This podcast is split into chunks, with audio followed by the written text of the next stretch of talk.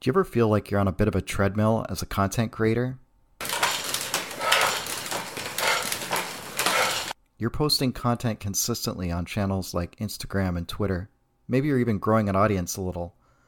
But the organic traffic isn't there. So at the end of the day, it just feels like you've created a slightly larger audience that now needs to be sustained with even more content. What if I told you there was a way to gain organic traffic that, over time, could generate impressions on its own through search and recommendations. And not only that, these long form pieces of content could give you multiple pieces of short form content that could be used to support your content production for platforms such as Instagram and Twitter. That's the topic of my conversation today with Misbah Haque. He is an experienced podcaster from Philadelphia, Pennsylvania, owner of Podmahal, which is a great resource for podcasters about how to be successful in podcasting and today we're going to be talking about how podcasting can help you to get off the content treadmill as a content creator. So, Misbah, welcome to the show.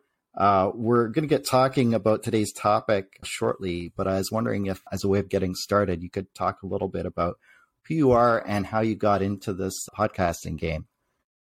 Oh yeah, dude. Well, first of all, thank you so much for having me. Um, I really loved your Instagram and what you're kind of doing on there. Thank you. So I always love coming on and listening to people's longer form conversations when you love kind of what they do on Instagram because it's often very different and has more context and all that good stuff. So, yeah, anyways, to kind of give you a little bit of background on me, I came from the fitness industry. Ever since I was like 15, I knew I kind of wanted to be in that world. And that really just right. stemmed from being a really skinny Indian kid. I wrestled, wasn't very good at it until towards the end where I started some resistance training. And that rabbit hole really kind of led me down like 10 years.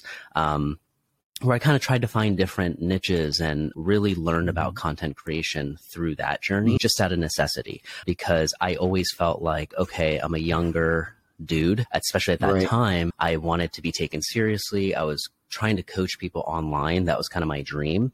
Um, and I was doing a lot of in person I was on the mm-hmm. real life treadmill, right, with uh, coaching classes and you know all boot camps, all that good stuff. It was really fun, but I was working three different jobs, and then also I was like, okay, it's time to build something that's like an asset. And I just realized I loved podcasts and I loved writing.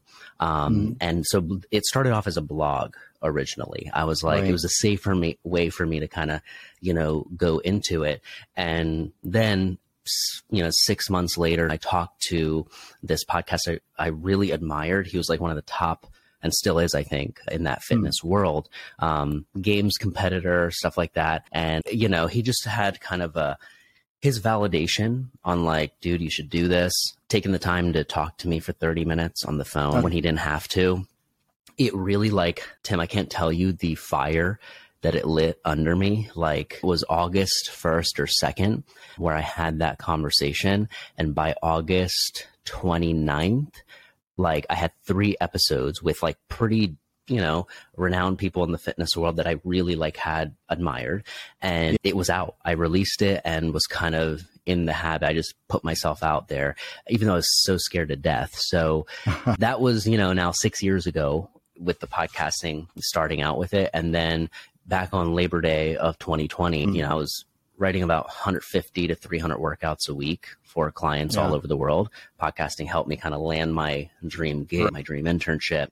And so, you know, then I kind of decided to go all in. I was like, I want something more creative. I want something where I, you know, I, I really enjoyed what I'm doing in fitness, but uh, doing mm-hmm. it at that level, I just realized doing a lot of things just like all the time, full time is not my cup of tea. It's like, how do you spend time in your zone of genius and the side hustle you want to do, painting furniture or rebuilding or flipping stuff might not be right. your full time thing, but you might get a lot of fulfillment out of it. And that's kind of like the core of it for me first. And then I think it's like the money part is really a necessity thing to figure out to fund all the art you kind of want to make, you know? Yeah that's what allows you to devote more time to it is, is the financial part but you're right i think it has to be at first a labor of love because there's so much that goes into creating content coming up with ideas researching producing it, distributing it. And that's where it does become a bit of a mill if you're, especially if you're doing short short form content repetitively. And I think, mm-hmm. you know, one of the interesting differences about longer form content like YouTube and podcasting is the, you know, creation of those kind of assets. And uh, I guess one question would be what platforms did you start on before you got into mm-hmm. podcasting? And how's your relationship with those platforms changed over time?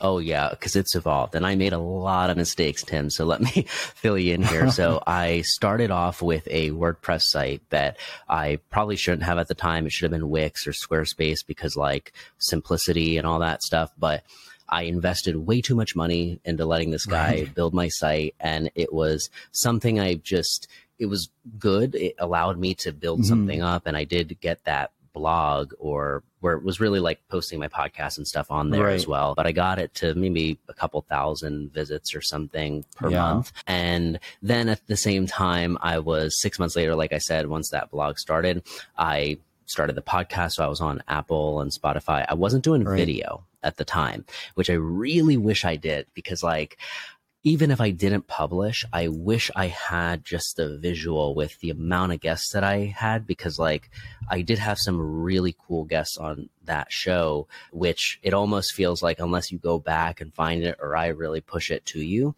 you don't see it, you know, like Noah Kagan and Ben Greenfield and Dr. Andy, like some of these people who are on like Joe Rogan and Tim Ferriss, um, getting them on like before that curve. And just that that for me it was validating because i felt like these people would never want to talk to me. And so uh, i wish just for myself i had done video but i didn't. And you know then i would say i started my second podcast with my boss that my first podcast got me that job. And he was a professional athlete. He had a lot of assets built already. So i got to right. watch what it was like under when you start a show from scratch how you know we were doing a lot of downloads compared mm-hmm. to mine, even though mine was like okay for d- starting from scratch. But yeah. I, we started experimenting with video there. So I got to see, oh, how does, even for somebody who's really kind of famous, how does video do for them? I mean, he had a lot of people on Instagram as well and I started doing Instagram too. That was another thing was I started documenting the right. program that I was like a fitness program that I got from my boss. And that was one of our connection points because I was really passionate about what he was doing. I was one of the first people to ask him to mm. come on the show. And so Instagram became kind of a way for me to do short form, like workout content. Right. So I was already kind of doing that for blogs I was writing. I was doing a lot of guest blogging as well because um, I yeah. thought that was kind of the thing to do at the time. And um, so the Instagram thing, I actually saw like I got that to a place where I was 7,000 or something, 7,500 people. And a lot of videos that were like, okay, they're getting like 130 saves or shares, right. things that for me were impressive, being kind of like a nobody. So yeah. that was the extent of it. And it has dropped, you know, since I stopped doing a lot of fitness stuff, like I've seen the decline and all that stuff, but Down it was really right? kind of all the content I made that's the strategic decision I think you have to make is like where are you going to invest your time in terms of priority platforms? And so what mm-hmm. makes podcasting a good priority platform to invest your time in? Comedians, for example, look at Twitter sometimes as like their gym. You know what I mean? They're like, okay. I'm going to try, I'm going to throw ideas out here. I'm going to see kind of like what sticks and whatever does, I'm going to kind of try it on stage and try to right. develop around that premise and stuff like that. So for podcasting, I see that like that's actually evolving to where for comedians, podcasting is becoming that because they are talkers. Yeah. They can control that distribution and purely right. from a sake of like connecting with fans. It's also mm. impressive when you learn from that area where it's like, oh, people are selling out thousands and thousands of tickets. Like, you know how much right. work it is to get a babysitter, go out for a night in the town, to watch somebody who might not do well, to get two drinks. The whole right. thing that takes a lot of like love and connection. And that sure. is all through content. You know, I felt that myself with a lot of, and so podcasting has this weird, intimate, thing that it can build with people. But at the same time, from a creator standpoint, it is it is your gym. It is where you spar. It's where you learn right. how to speak better. Like there's so many people that I work with who are like, dude, I'm noticing myself in like day to day conversation. Like I'm just like, there's a beat, like I'm listening a little bit better. I'm not using as many filler words. You become mm-hmm. aware of that stuff.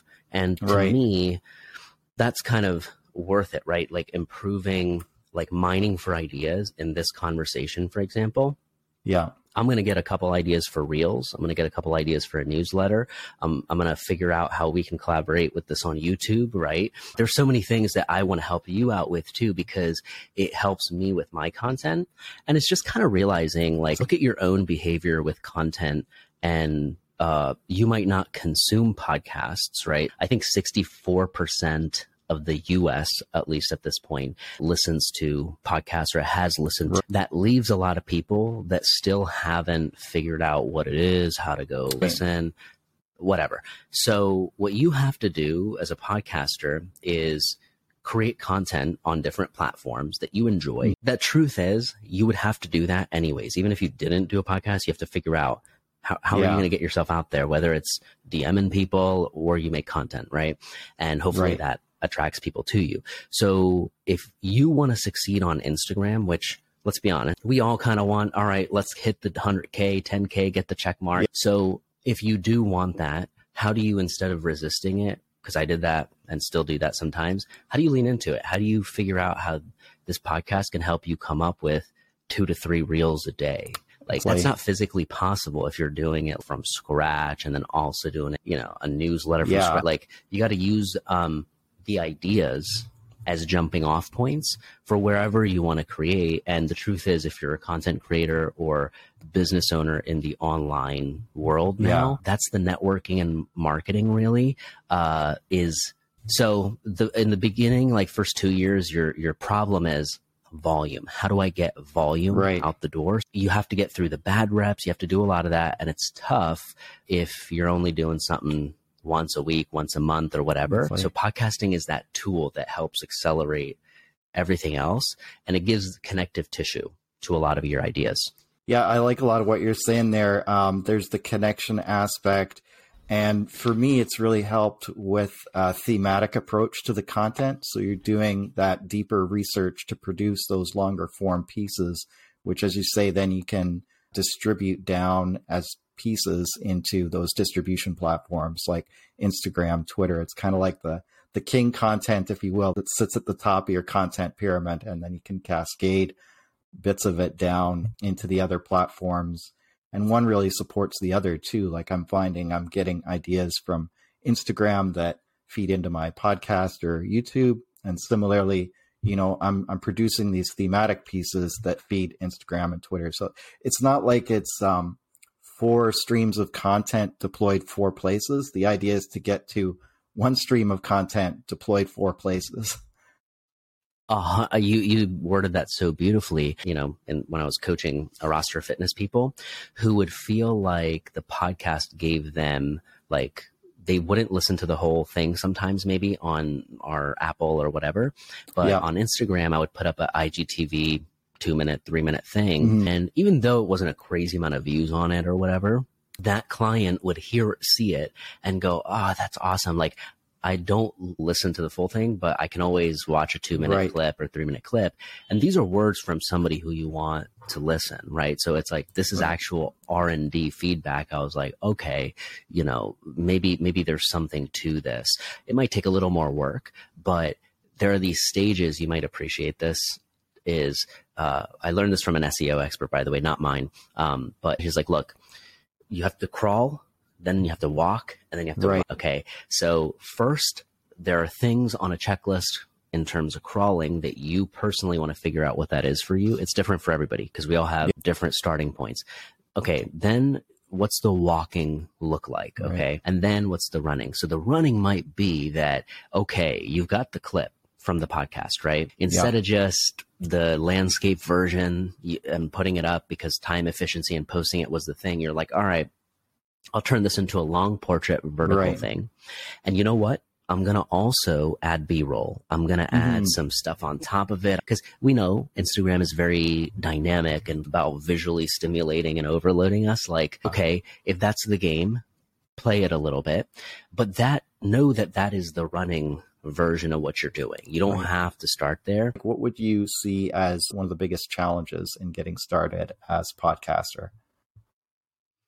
I think um, overcomplicating it, and whether okay. that's in the form of equipment or mentally. So for right. a lot of people, I'm talking people who have thousands and tens of thousands of followers and have successful businesses already. Like they're yeah. kind of, let's say, influencers in their world. But all of a sudden, when you go, hey, let's like podcast, they get nervous. They get like, oh, I don't yeah. know if people want to listen to me. It's like it has this aura of I am somebody if I'm doing a podcast. and I think that it's we're removing that stigma over time.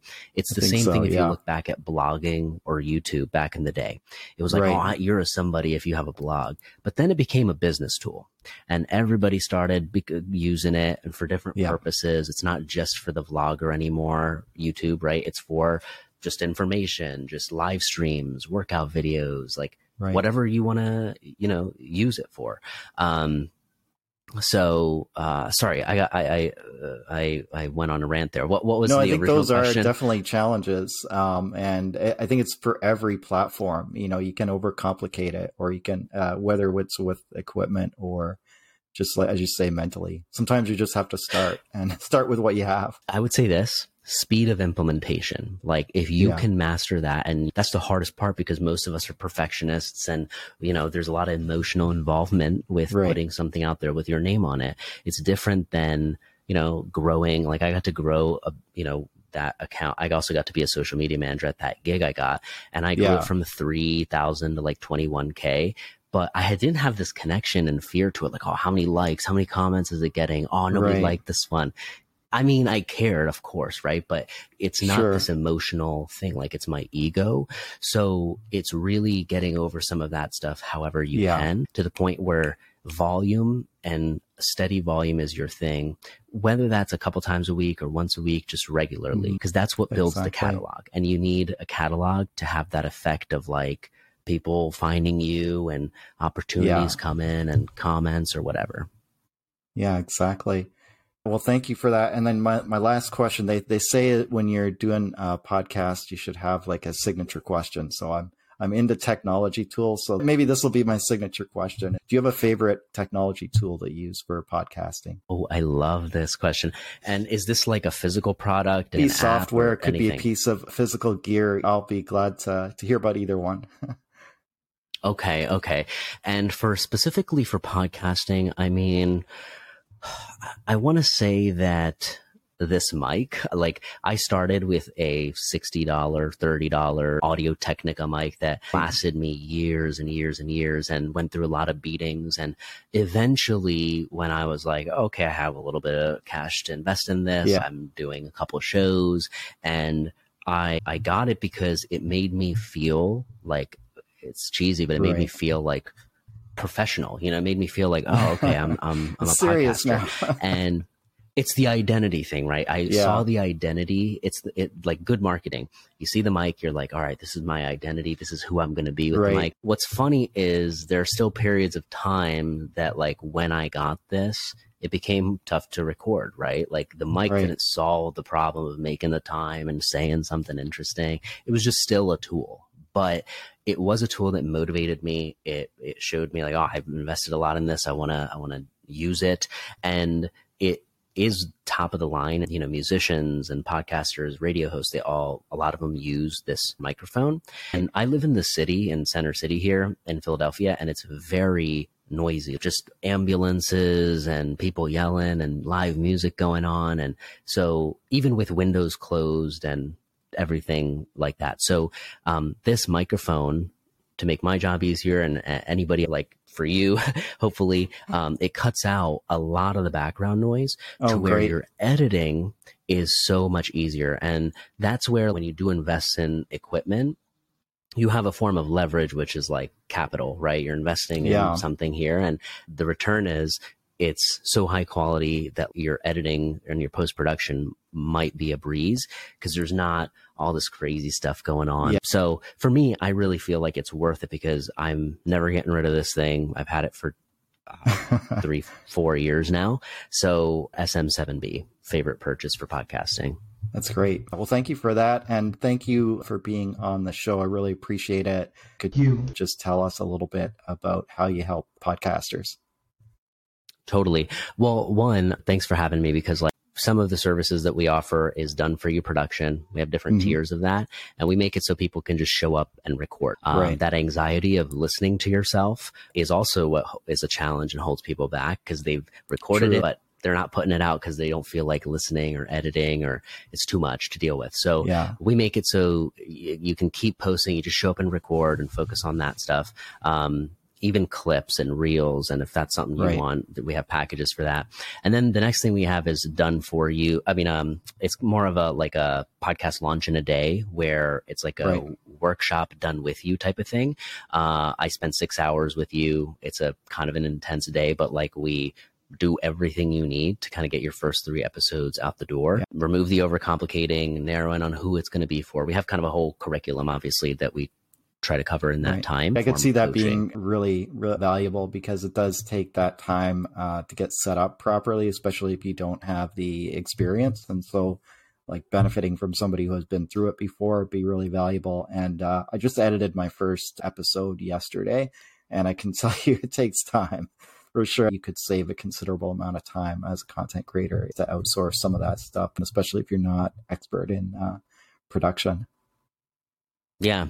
And even if you aren't, there's so many free resources that I make for people right. who are like, you know, just where I was when I first started, where you're like, oh, that's how I learned editing and all that stuff. I didn't know or really want to, but like, okay, I had a big issue to deal with from an episode and now I have to figure it out. Somebody can't turn it around or I don't have the budget to pay for it. So I'm like, okay, so you, so you learn it and instead of you having to scrounge for it, everywhere, I try to really distill it down to like what yeah. I would have wanted to know. Um, so I put out a lot of that stuff on my YouTube channel for Podmahal and on my website. Right. There's a lot of free downloads like checklists and planners and stuff like that to hopefully make that process easier. That's great. Well, thank you very much, Misbah. I appreciate you being here today, and uh, I hope you have a great day. Tim, thank you. It's been a blast. So there you have it. Episode two down. The key thing I want to highlight from our discussion is about how podcasting can help to generate content ideas and content for short form platforms such as Instagram and Twitter, or vice versa. And once you get going on thematic research and content production, there's a snowball effect that can start to happen where one platform starts to support the other. Just as an example, let's talk about the natural overlap that exists between a podcast and YouTube, which makes it easier to create content for both. You can create a podcast episode, film it, and then repost parts of that as YouTube videos or shorts, referring people back to your podcast. You can also take one of your YouTube videos and repurpose the content you've created there as a podcast, referring people back to your YouTube channel.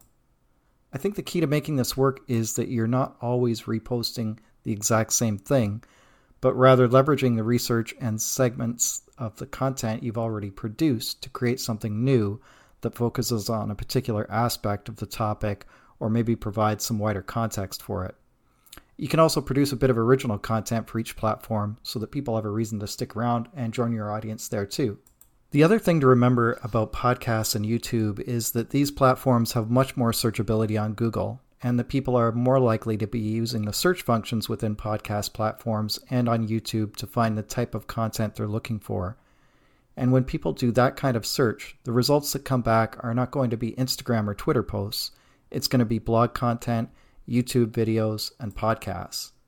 It's by being findable here that you're going to be able to generate long term organic traffic for your social profiles, digital products, or whatever else you're looking to drive traffic to.